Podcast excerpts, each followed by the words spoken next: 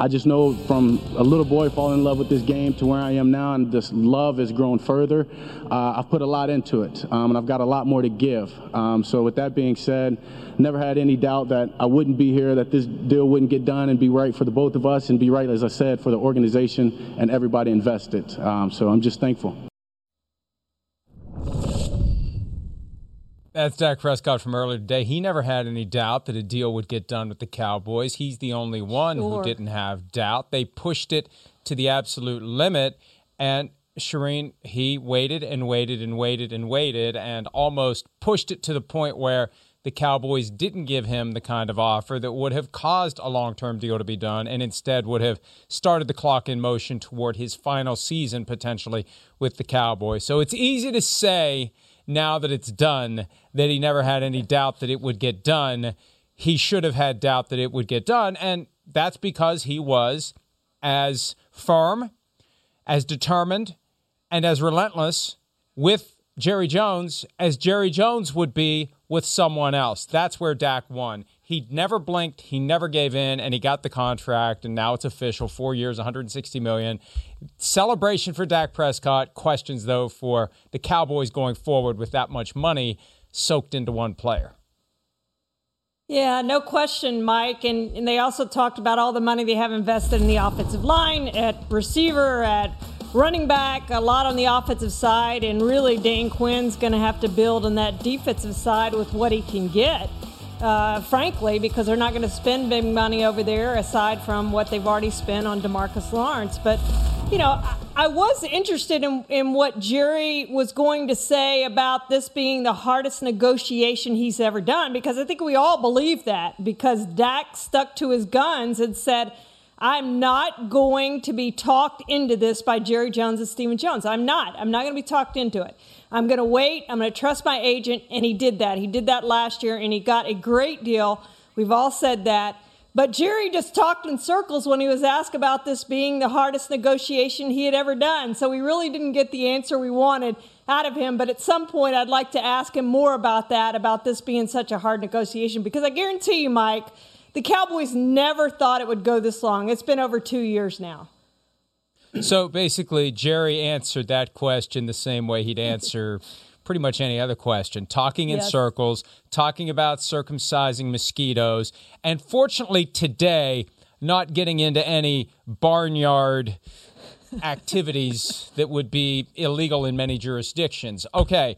Uh, they, they, they definitely did blow this and they misread the room. And I know for a fact that they were astounded by the resolve that Dak and his agent had. And this gets back to something that we've said the past two days as it relates to other quarterbacks who are going to be in a similar situation. You need to have an agent who will keep you from pouncing on an amount that seems like it's sufficient when in fact it's not. When you have other friends, family members, teammates, other people, other agents who are trying to drive a wedge between you and your agent, and that happens all the time, saying, What are you thinking? What are you doing? You should take that deal. You know, there were other agents last year when Dak suffered the broken ankle who were basically gleeful that Todd France hadn't done a long term deal because it's like, see, you should have done the long term deal. Well, who's got the last laugh now? Even with the broken ankle, four years, 160 million, and no protections, no issues, no limitations that would keep Dak from getting that money if the ankle was still a problem. He said today the ankle will be fine, he'll be good to go. And surely, we were talking about Dr. Cooper yesterday in his cowboy hat. He's taking a close look at this ankle. Every other doctor down there is taking a look at the ankle and come to the conclusion that it's fine, or they wouldn't have done this deal. Yeah, he had a great quote, Mike, about being ready to jump up on the stage and, and jog and said, I don't think you guys were ready that for that, but he was ready for that. So he does think it's healed. Now, you know, asked for a timetable when he'd be 100%. He didn't allow that. He said, the one thing I was to not going to do from the start is set a timetable on this when I'm going to get back. But when it, when it's time to be ready, I'll be ready. And he also talked about Mike taking a lot of inspiration from Alex Smith. He said Alex Smith went through the same thing, only worse. And, and he talked to Alex Smith and really took inspiration uh, from Alex Smith. So, you know, he learned something from Alex Smith and came back and, and has gone through his rehab. And by all accounts, he's doing fine in that and uh, had the cleanup surgery in December and should be back to healthy. Maybe not for an offseason program if they have any sort of offseason program, but at least by training camp, he should be back and good for the Cowboys, Mike. Let's hear directly from Dak Prescott himself regarding current status of that ankle as he works his way back to 100%. I'm ready and I'm getting close. Uh, I feel good. You saw me walk out here. I can do a lot of things that um, that I obviously couldn't do weeks ago and even days ago that I'm doing today. Uh, so it's hard to say that, I, that I'll be ready in this time or that time, but I'll be ready when it matters, and I'll be more than more than healthy and better than I was before. Amazing to think that that investment was made without knowing with certainty, with 100% certainty that he'll be good to go. But that's that's the risk they're taking, and it's a huge financial gamble. But it's a gamble, and and I also saw that Dak resented the fact that people basically suggested he bet on himself, he gambled on himself. Right. Well, he did. He did. Let's not start start developing alternate facts on what happened here. He did bet on himself. He did reject the offers that the Cowboys put on the table and went with less money and a one year deal last year. He could have had much more security last year at the time that ankle broke. He didn't have it. He did gamble. He did wager. And hey, I've supported him every step of the way, but don't start acting like it's something that it wasn't, guys. you did gamble and you won. And don't act like you didn't. And I know he doesn't want to rub anyone's face in it, but you did gamble and it worked out well. Yeah, and he also talked about Mike that he owed it to other quarterbacks. He owed it to other NFL players to do what he did, to hold back, to not sign anything he didn't want to sign that Todd, Todd France, his agent, recommended he sign. So he waited. And he did gamble, and he did win. Despite the ankle injury in week five, he won on this, Mike, and he won really, really big. One of the best contracts in NFL history, I think you've called it. And, and so he did the right thing by him, and the injury didn't affect him at all.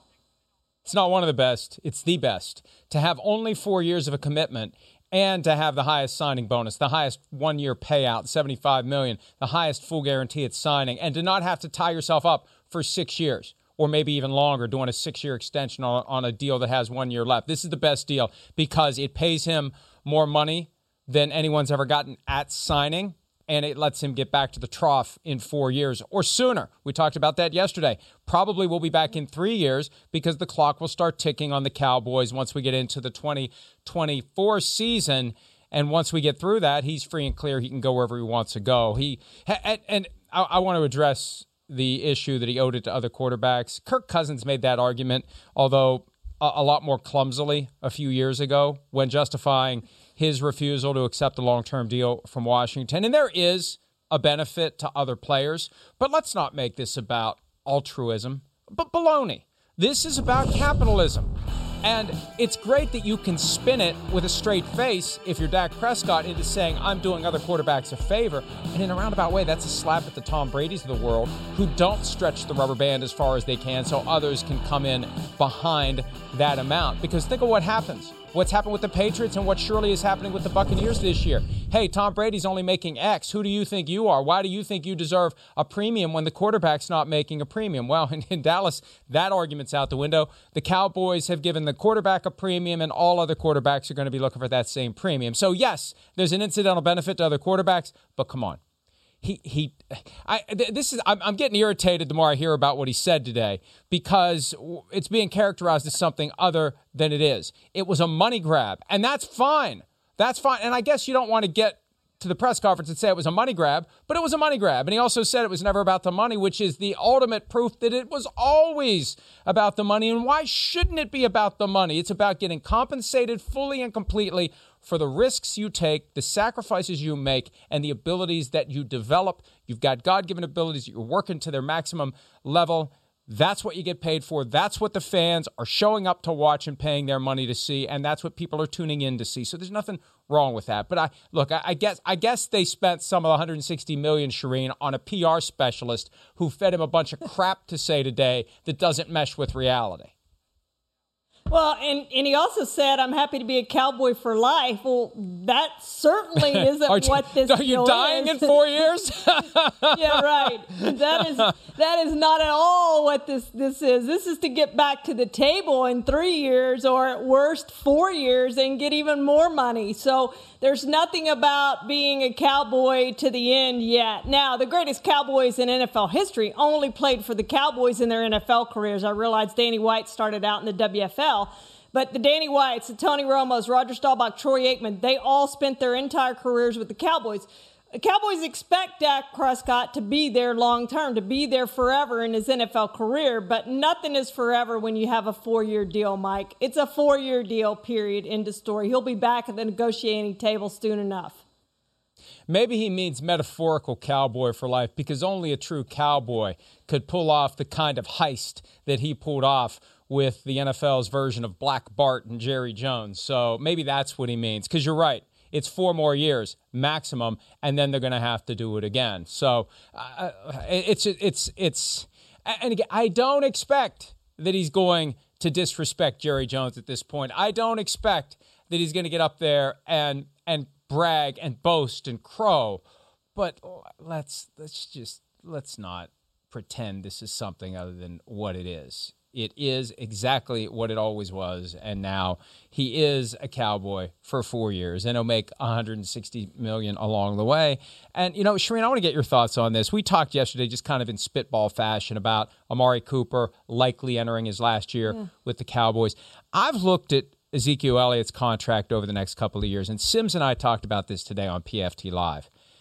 Zeke's salary for next year, 2022, 12.5 4 million, I believe. That becomes fully guaranteed this month. Now, the 9.6 million that he's due to make this year is already fully guaranteed. There's nothing they can do about that, but what Zeke did with his contract and this is the smart way to do the triggers for full guarantees, you don't wait until the year the money's going to be earned, you have the trigger the year before, which makes it harder to cut the guy because if they let him walk away now and avoid the 12 4 in 2022, they still owe him the 9 6 this year. That money's already vested. That vested at signing of the contract or last year at this time at the latest. And the more Simms and I talked about it, and, and I've been scouring the rosters and I've been brainstorming and I've been trying to find the one guy, the one guy who gets cut and possibly traded, but maybe cut that we're going to say, holy crap, we, we never expected that. Simms thinks that Zeke could be the guy who gets the plug pulled on him. You got any thoughts on whether or not that happens this year? Not next year, but this year. Yeah. Well, it's not going to be surprising to me if they do it. I will say this I think they would go to him and try to tweak the contract, restructure the contract somehow, some way. And I, eh, that very well could be done. I think they like Zeke. They like what he brings to the offense. They like the leadership that he showed last year. He was voted the Good Guy Award because he really stepped up in Zach's absence uh, and filled in in that leadership role. So they saw a lot of growth in him over the last year. I don't think they're ready, despite the salary, despite what it's going to be next year, fully guaranteed if they don't do something here. But it, I would be I think they would go and try to change his contract some way, Mike, before they cut him. And I will, I will, I said I wouldn't be surprised if he's cut. I think I will be surprised if he's cut this year. I won't be surprised if they tweak the contract some way. Well, but if they go so to I changed my no, mind in the middle I, of that. But but he says no. I got 9.6 million fully guaranteed yeah. this year. You want to cut me? I'll go somewhere else. Now there'll be an offset obligation in there because I never heard there is no offset. And when there is no offset language in a contract like this, it's big news when the contract comes out. It's hard to get a term like that. But if Dak or if Zeke, excuse me, would be cut this week at some point before next Wednesday at 4 p.m. Eastern, then yeah, whatever he would make elsewhere this year, the Cowboys would get that dollar for dollar credit and uh, he'd, he'd essentially be playing for free this year because no one's going to pay him more than 9.6 million on the open market exactly. for this year. Um, so uh, it's just something to keep an eye on. And uh, another thing that occurred to me today, and, and this is one of the problems with, and, and look, Jerry's been the GM of that team for over 30 years, so I guess you figure it out in time. But I feel like when you have ownership also running personnel and you start drafting really well, making good decisions about who to pick and develop those guys, and you have a coaching staff that gets the most out of them. I almost feel like they're more compelled. They feel more obligated for their own pride, for their own vanity, for their own ego to keep those guys, just so they can continue to say, We found him, we drafted him, we developed him. And may that that does that you know because look at what they paid Amari Cooper after they gave up a first round pick to get him twenty million a year on a five year deal. Look at what they paid Zeke when he held out. Look at what they're paying Dak. Now the problem is they waited too long to decide to pay him. Look at Demarcus Lawrence. I feel like at some level they they still need protection from themselves because these players that they've drafted and developed basically become trophies that they don't want to part with, and you got to pay them to keep them.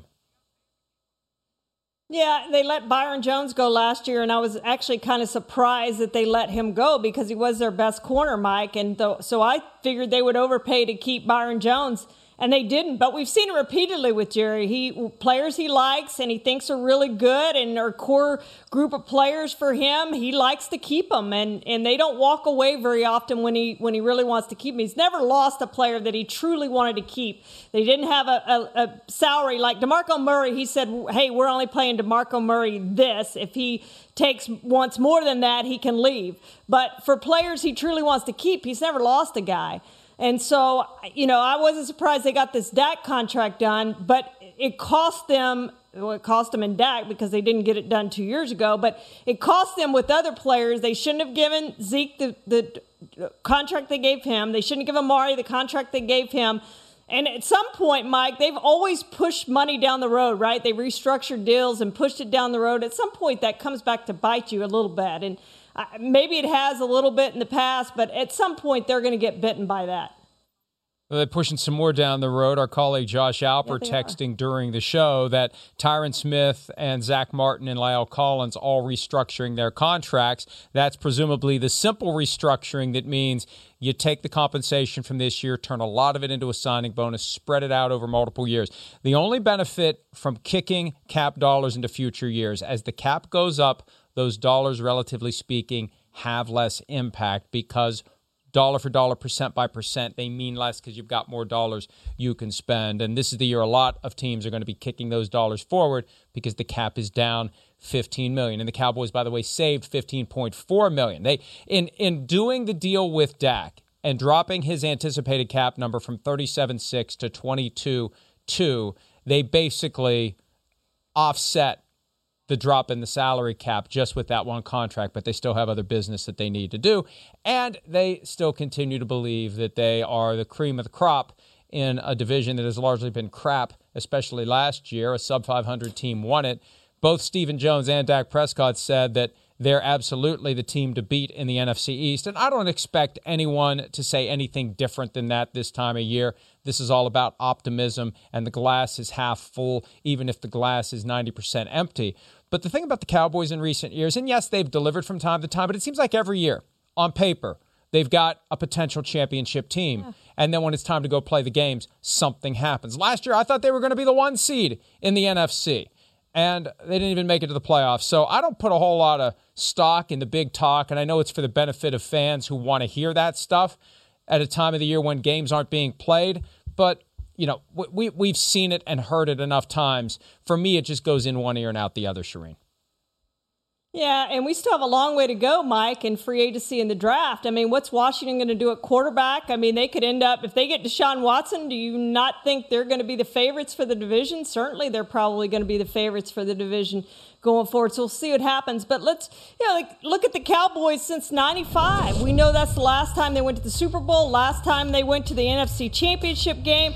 Since then, they're 4 and 10 in the postseason with 10 playoff appearances. So they've really struggled, Mike, in the postseason, getting to the postseason.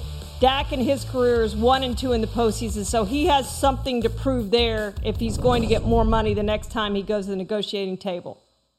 And the folks at PointsBet agree with the Cowboys. They are the team to beat, minus 105 favorite. Got to bet $105 to win 100. Everyone else is in plus territory. But that's the way it is every year. There's still that that shine on the helmet, the silver helmet with the blue star. It's America's team, and that's always going to make people view the Cowboys differently. There's always going to be a greater sense of anticipation, and there'll be a full slate of primetime games for the Cowboys this year, and they know they'll have Dak Prescott this year and for at least three more years beyond that. The question is, how many more years beyond that will it go? And you make a great point. Deshaun Watson could end up being in Washington. The Eagles could take a quarterback with the sixth overall pick who ends up being great. The Giants, who knows what they're going to do in free agency. There's too much that still has to happen between now and week one of the regular season. And then the factor that always affects how a season goes it's injury. We know they're going to happen. Injuries. We just don't know when, to whom, and for how long the guy is going to be out. But the Cowboys season, down the crapper last year, once Dak Prescott broke his ankle. Well, I'm not saying it could happen to him again. I don't like to name names because I don't want to be accused of jinxing anyone. But all it takes is one key injury and everything changes. I remember the year when the 49ers played the Buccaneers. I think it was 97. Were you on the Bucks beat then? 97? I was on the Bucks beat then. It was 97. Remember? Seven, Yes. Was it 97 when Warren Sapp grabs Jerry yep. Rice's face mask while Rice is running a reverse, tears yes. his ACL? First game of the and year. And that's that and that and that changes everything. That was back when Jerry Rice still had a lot of gas in the tank. That changes everything at that point. For the it just gives you a different feel, so you never know when that's going to happen. That's part of this too. But this is the again, this is the time of year where you want you want everyone to be excited and optimistic, and we'll worry about wins and losses when September, October, November, and December roll around. I still think the Cowboys can be very good. I'm fascinated to see what they do in Mike McCarthy's second year you know, for as much as we like to say now that the Prescott's uh, the pressure is on Dak Prescott or the Prescott's on Dak pressure, either way, they both work. Yeah, the pressure's on Dak Prescott. The pressure's on Mike McCarthy in year two. It's not like they're going to fire him after two years, but his his broader legacy was undermined by the way he coached last year. If he does have Dak fully healthy this year, wire to wire with that $40 million a year contract, and he can't get it done, it's going to be another giant black mark on the resume of Mike McCarthy, Charean. Yeah, and you look at all the coaches, Mike, who have won Super Bowls and gone elsewhere. Jimmy Johnson goes to Miami. Uh, Seifert goes to Carolina. All those guys. We had a ton of guys that moved around uh, to second teams after they won a Super Bowl. Even Tom Flores. I mean, he almost didn't get in the Hall of Fame because what he did in Seattle, his record was so bad. So when you go to that second team, it hasn't been done very often where you can produce. And this is Mike McCarthy's chance to show he can produce. But I, you know, I don't know how long they're going to give him in Dallas. Jerry doesn't like paying coaches off. We know that. I think he does get beyond this season. But if they don't get in the playoffs this season, I think he's really going to be on the hot seat going into 2022. He's going to have to produce something, or they're probably going to move on to somebody else. As Stephen pointed out, Jerry's not getting any younger, and he only has a certain number of years. We don't know how long that is, but he's in his upper set. What is he? Seventy-eight now. So you know he's getting up there where he needs to win another Super Bowl if he's going to do it in his lifetime. Watch that guy live to be ninety-eight and and ultimately win three or four more Super Bowls. But but you know that's been a common theme in recent years. I remember when Tony Romo, Tony Romo eh, on the bus right about the time they unveiled yeah. the thing, in Indian uh, somewhere he was on the bus and he was joking with Jerry and he said and I think Jerry told the story during one of his sessions on the bus in Indianapolis where all the reporters come on and hang out with him and maybe he maybe he spikes the punch with Johnnie Walker Blue but you know, he said that Tony said, I only got about four years left. And Jerry, you only got about four years left. And, uh, you know, Jerry's been yeah. a good sport about that reality, but there is an urgency there. And we'll see if the Cowboys can get any closer to something they haven't done since 1995 win the Super Bowl and also haven't been back to the NFC Championship game since 1995. Let's take a break. When we return, the salary cap has been set, compensatory picks have been announced just some of the housekeeping as we prepare for the official start of the new league year one week from today. More PFTPM right after this.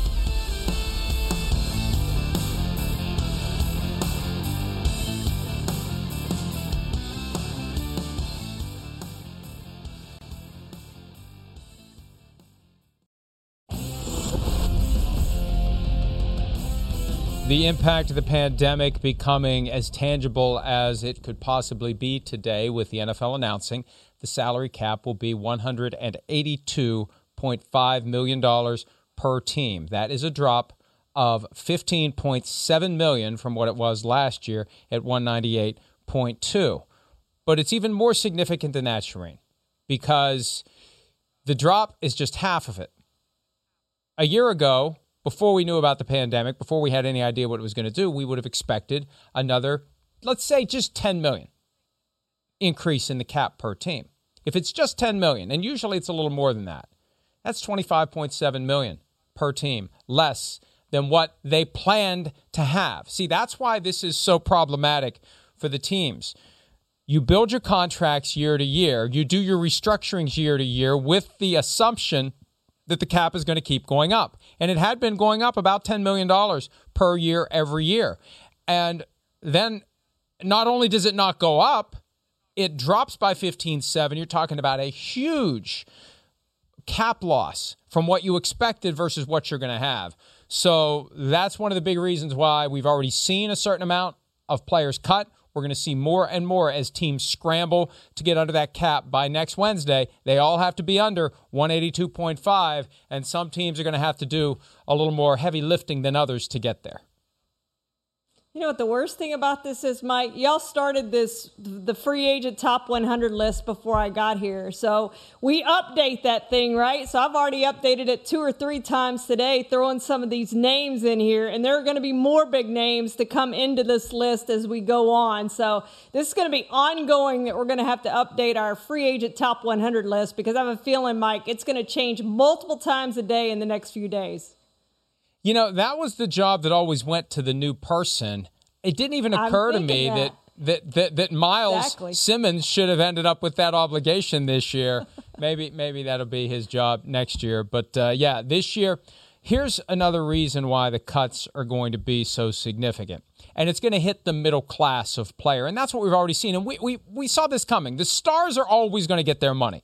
The rookies and the guys operating under rookie contracts are always going to get their money because it's locked in. It's baked into the CBA as to what they're going to make. Oh, and it's not that much money relative to the other players. It's the veterans in the middle who are going to be squeezed. And Charean, I firmly believe as veterans get cut by other teams and as free agents who hit the market next week officially and realize – that the money that they thought was going to be there, the money they deluded themselves into thinking would be available, isn't, that's when the price is going to drop.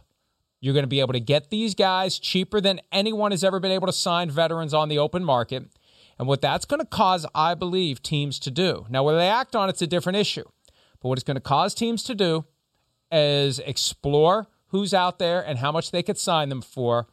Compare that to veteran contracts that were set in stone that they had no intention of messing with, either squeezing the player to take less money or cutting the player. You're going to have, I believe, a, a, delayed reaction here, a second wave, where teams go to veteran players who otherwise would have been completely safe and say, you know, we got a guy out here that we can get for five million this year, and we're paying you ten. So, uh, you know, you can either take six or we're just going to sign this other guy for five. You let us know what you want to do. Now that is a very basic example, but that that's how it works. And and I'm convinced we're going to see guys that we thought were safe and guys who thought they were safe who are on the roster first day of the league year. Hey, I didn't get the I didn't get the axe as the team tried to get under the salary cap. No, but the team's able to go out and get some guys cheap and they're taking your jobs. And that that dynamic to that extent I don't think we've ever seen before. And it's going to really create some issues and it's going to create some unemployment that we didn't expect when uh, the league year officially begins. Yeah, and two thoughts on that, Mike. Uh, we've used Ndamukong Suh as an example in this, as a guy who's going to have to take less money. I'm interested to see how many players just go, it's not worth my time, I'm going to retire, or it's not worth my time right now. I don't want to go to training camp. I hate training camp. I'm going to skip training camp and I'm going to wait until some guy's injured and maybe my price goes up, but at least I don't have to go to training camp. I think we might have some of those guys too, Mike, some of the big name guys that just wait and and play out, let it play out over training camp and come in maybe that first week of the season or last week of training camp or however that plays out, but but later. And I also think you're going to have guys like Tom Brady and Dak Prescott was asked about it too, about recruiting these guys to come play for him. you're going to go to a place where you want to win a championship. Most guys are, if if the money is equal, right? And so well, there's going to be Dallas, again. Then? We saw it with. Well, exactly. Uh, you're going to go to a place like Tampa if you get the chance. I agree with you. Yes. So you're going to go to a place like Tampa, Mike, if you get the opportunity, or Kansas City. So those guys, you may see a lot of those big names go to those teams at some point. We saw with the Bucks this year, right? With Leonard Fournette, and some of those guys that signed right before the season or once the season began, AB, all of those guys. Dan Patrick asked me an interesting question today. I was on his show, which is on after PFT Live on Peacock every weekday. What if Tom Brady goes to the Buccaneers and says, you know what, forget about contract restructuring, extension, whatever. I'll just take the bare minimum salary this year. I'll do what Drew Brees did when we thought Drew Brees was wow. setting up his retirement, and we still think that was a setup to go from 25 to 1.075. That's the minimum for someone with seven or more years of service, no strings attached, no quid pro quo, just handing the team 23.925 million in cap space. What if Tom Brady would do that? Wow. And look, he's made his money. You give the team that much. Just here it is. Here's a gift. Nothing stops him from doing it and uh, that that would and that's the flip side of what Dak Prescott was saying today about having an obligation to help other quarterbacks.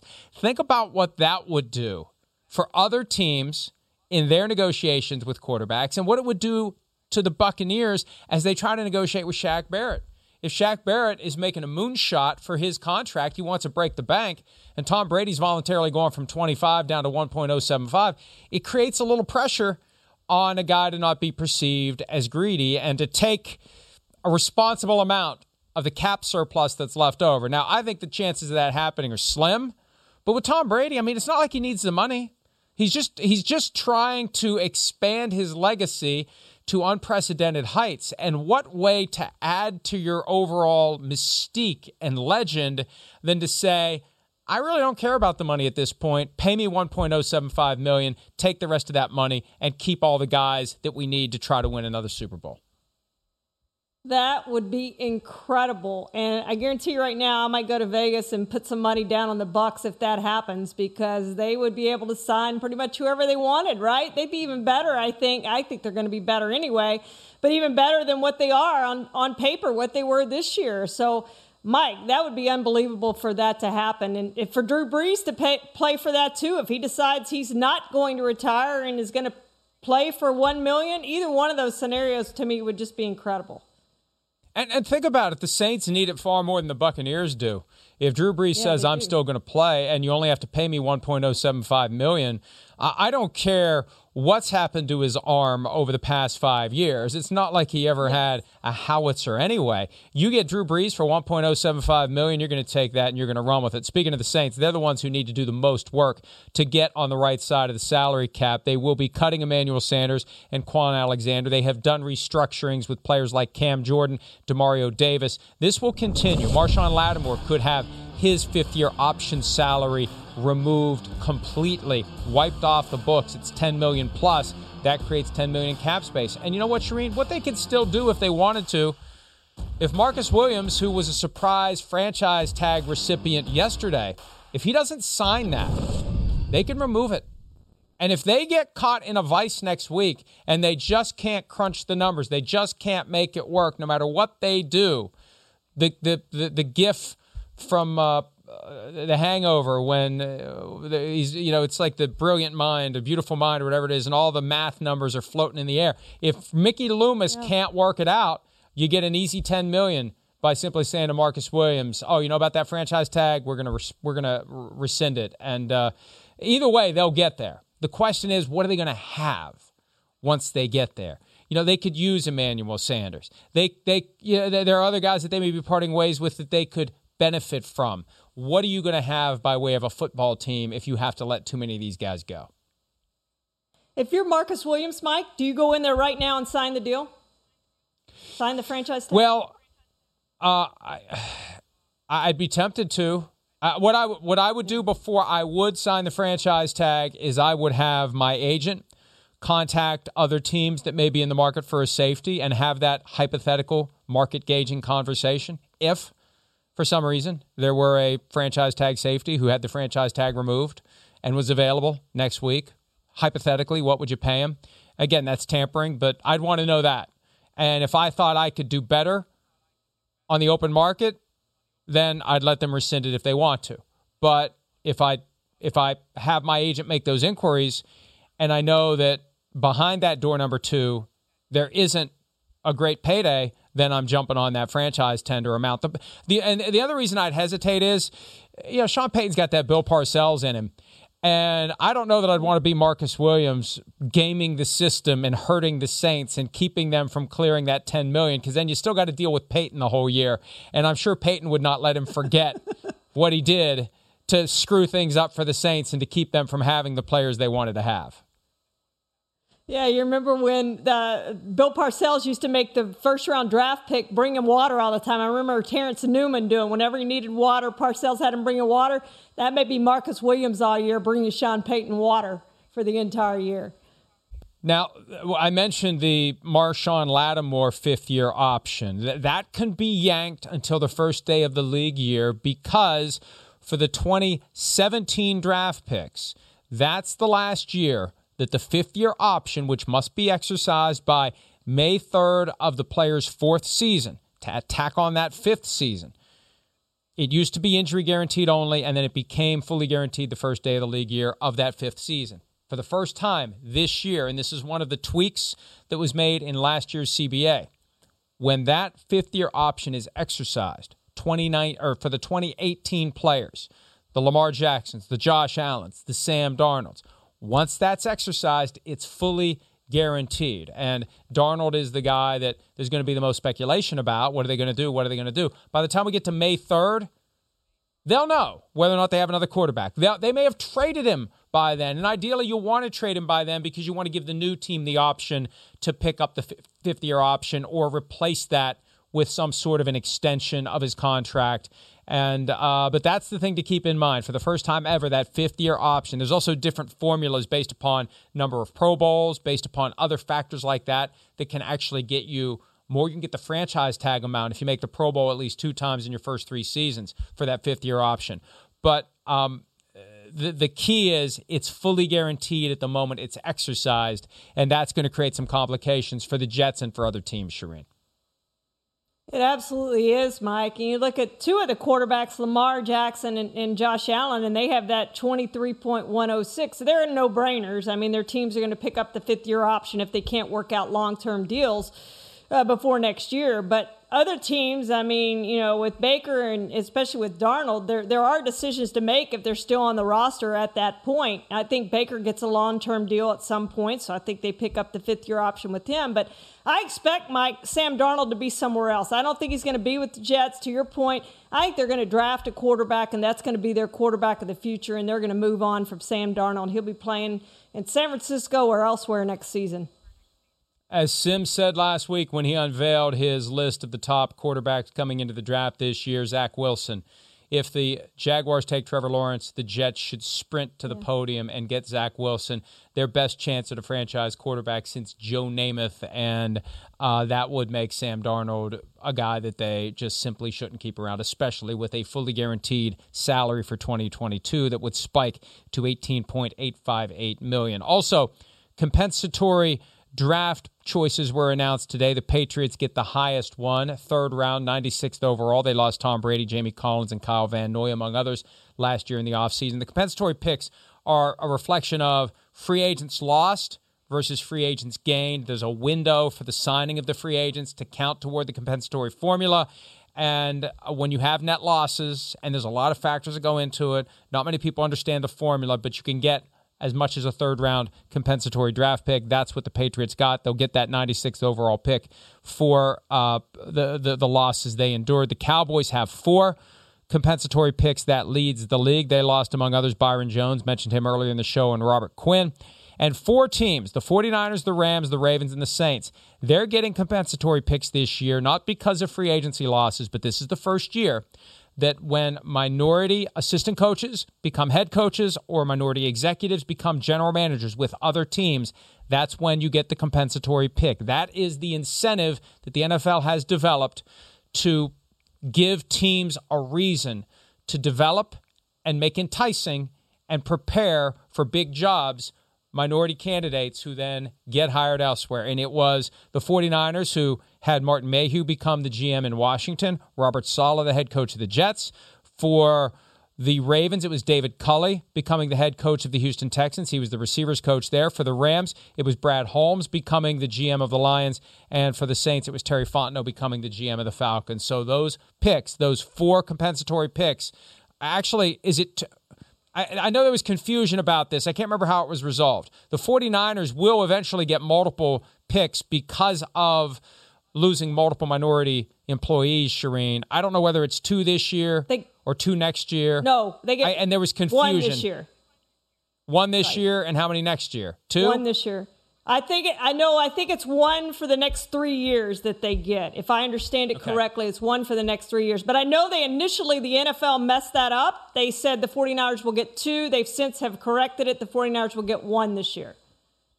All right, some coaches spoke today as we get closer to the start of the new league year. When we come back, we'll let you hear what some of them had to say and react to the content when PFTPM continues right after this.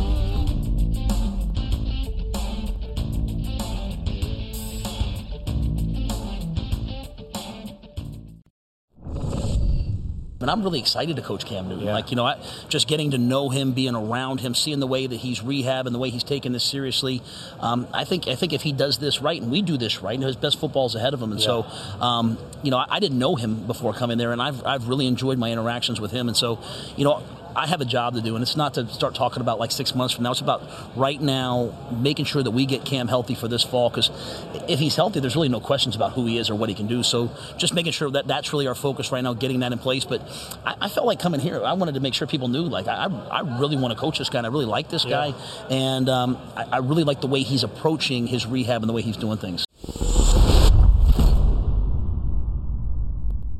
Excellent find, excellent recall by whoever pulled that up because that's an example of the reality that this time of year, things are not what they seem. Things that are said by coaches, general managers, and owners may not necessarily be the truth. That was Matt Rhule at the Scouting Combine, February of 2020, before the world turned upside down. What they were doing here, he mentioned here, that was Indianapolis.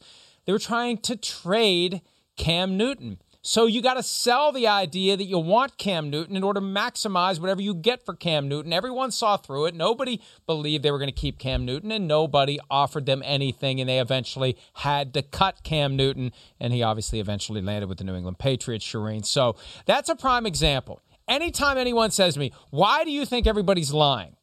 Because they do. And that's a prime example of it lips move, lies come out, right? I mean, they say what they have to say at the time that they say it. So it is the truth at the time they say it. So just like Matt Rhule said today, Teddy Bridgewater is our quarterback. You don't necessarily have to believe that, Mike. And it is the truth that Charean tells when she says that he said it. Whether or not it's the truth when he said it, That's we'll let right. you decide. Here he is from earlier today you know, Teddy Teddy's a tremendous professional, and Teddy's Teddy's a tremendous person, and so um, you know, he I think he, he, I can't speak for him. I think he's controlling what he can control, and um, he's having a great off season. I'm sure. I can't wait to get him back here, and I think he's um, determined to play his best football next year. Um, as far as where he stands with us, I mean, he, he's our quarterback, and uh, you know, nothing's you know nothing's changed since the end of the off season. Um, you know, it's really really not much to add from where we started. You know, last you know at the end of the year. You know, Teddy's uh, like I said, he's a true professional. I don't. Uh, he didn't unfollow me. you know, I mean, I think he's, he's just at a. Pro, pro, pro, I wouldn't read too much into anything. You know, I, I, think you know he's in a moment right now where he's just kind of controlling what he can control, uh, focusing on himself, focusing on his family, and um, I know he'll. Uh, I know he's when he gets back here, he'll he'll he'll be ready to go. Yeah, when he gets back here. Uh, uh it, it's so jarring when you see that. The same guy telling tales about Teddy Bridgewater, and he's our quarterback, just seconds after we replayed what he said last year about Cam Newton. And we've seen the reports, and they haven't denied them. They tried to get Matthew Stafford. They'd like to get Deshaun Watson. They're clearly looking for a franchise quarterback. Now, yes, Teddy is our quarterback until we get somebody else. But that's clearly where this is heading. And again, it's a must lie situation. You can't have Matt Rhule get in front of a microphone, get at a podium, talk to reporters, and say, man, I can't, when, when are we going to, God, I can't wait to get rid of this guy. No, because you have to account for the possibility you're not going to find somebody that you can embrace as your next franchise quarterback. But it just underscores the fact, this time of year especially, don't believe anything that a coach, a GM, or an owner says, chances are the exact opposite is the truth. 2015, Mike, was the last time the Panthers had franchise quarterback type play, and that was Cam Newton when he had his MVP season. It's been a long time since then, and they have said that they are going to get a franchise quarterback. I believe they're going to get a franchise quarterback, and I believe it's going to be this year. And if it's not Deshaun Watson, I think they either trade up or sit there and wait and see if one of those quarterbacks falls to them. But I think they end up with a quarterback in this draft if they don't get Deshaun Watson. And right now, the Texans obviously are saying we're not trading Deshaun Watson, so we'll see how that plays out. But I do not expect Teddy Bridgewater to be this team's quarterback. I noticed Matt Rhule didn't say, like he did about Cam, that his best years are in front of him. He did say some positive things, but he didn't say that. So I think they're going to move on for Teddy Bridgewater. He'll be somewhere else next year, Mike. $17 million salary. He's got some guaranteed money in there as well. There would be a cap charge of $10 million if they trade him. They gave him a three year, $66 million contract last year, and that surprised a lot of people. And they decided after only one year, he's not the answer. Although I don't think it was bad. I don't think it was horrible. And they had most of the year without Christian McCaffrey. So they saw something that they decided means that Teddy Bridgewater isn't the guy. So it will be someone else. The question is, how will they make that happen? What is their bar for getting the guy that they think will be their quarterback? Franchise quarterback moving forward. That's the challenge for Washington as well. Ron Rivera met with the media. Here's what he had to say about Washington's attempt to get their own franchise quarterback. Well, the biggest thing, guys, is we're going to continue to look. We're, we're, we're going through this process. You know, free agency starts next week. The draft is in, a, in, in 50 days, I understand.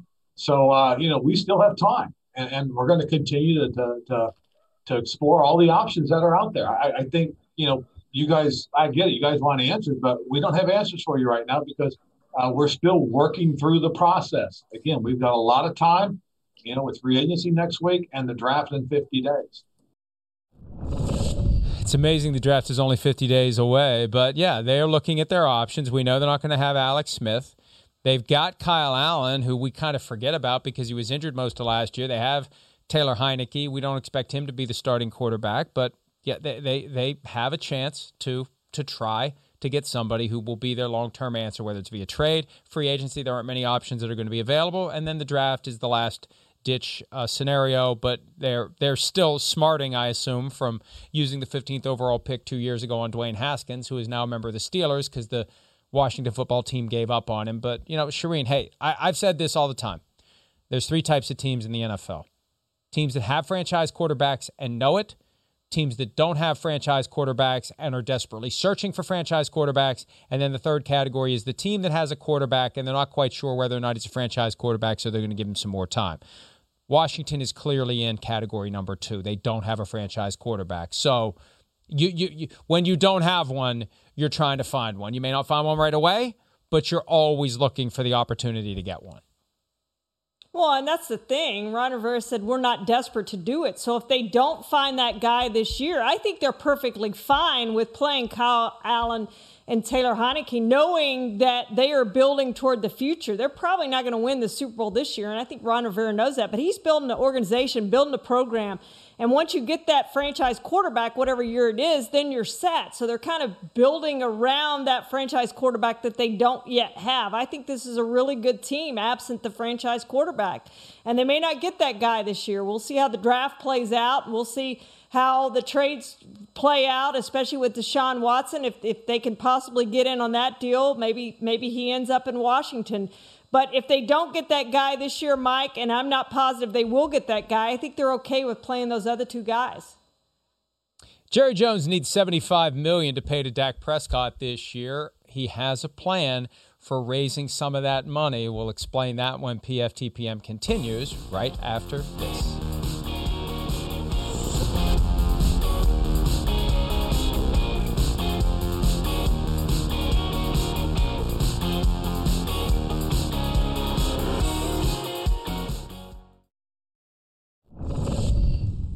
Now we're going to Oxnard. We're going to have training camp. We're going to do it safe. And we're going to have that stadium full. And we're going to do it safe. We had the most out there last year. We're going to do it safe.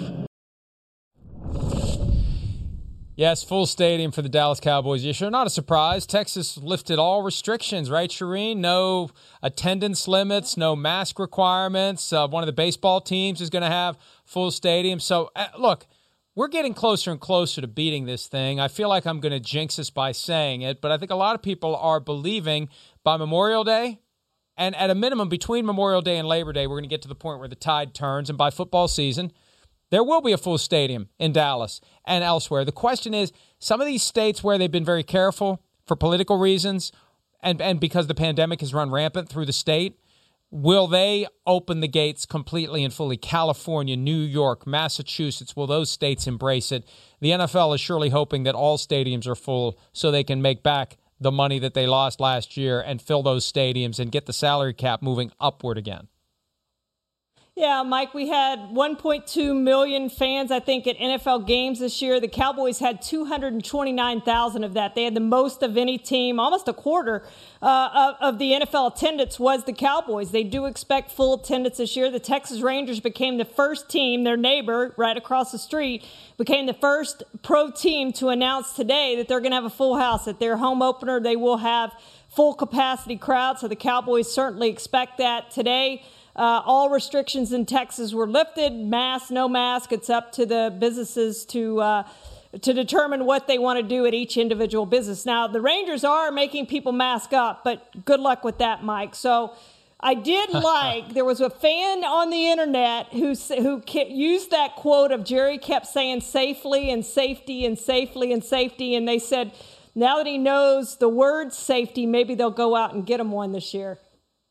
Yeah, that's good. I like that very much. And hey, I the, the key is people need to get vaccinated when you get the opportunity. I'm getting mine tomorrow, and I'm happy to do it. I, you know, eh, we're, we're always kind of you know, we get a little skittish about something being shot into our body and they make us sign a waiver and they tell us all the risks. I mean but think about the stuff that we eat and drink. I mean my goodness it can't it can't be as bad as a hot dog. Getting a vaccine has to be safer than eating an average hot dog. No offense to anyone out there who's in the hot dog selling business but that's what we need to understand. The more we do it the safer safer we can be. You can congregate with family. I mean we're looking forward to having family over again once we get everybody vaccinated we're close to getting it done. So I'm looking forward to it, Charean, and I'm looking forward to having full stadiums. I'm looking forward to having something that feels like a normal life again. It's been so long.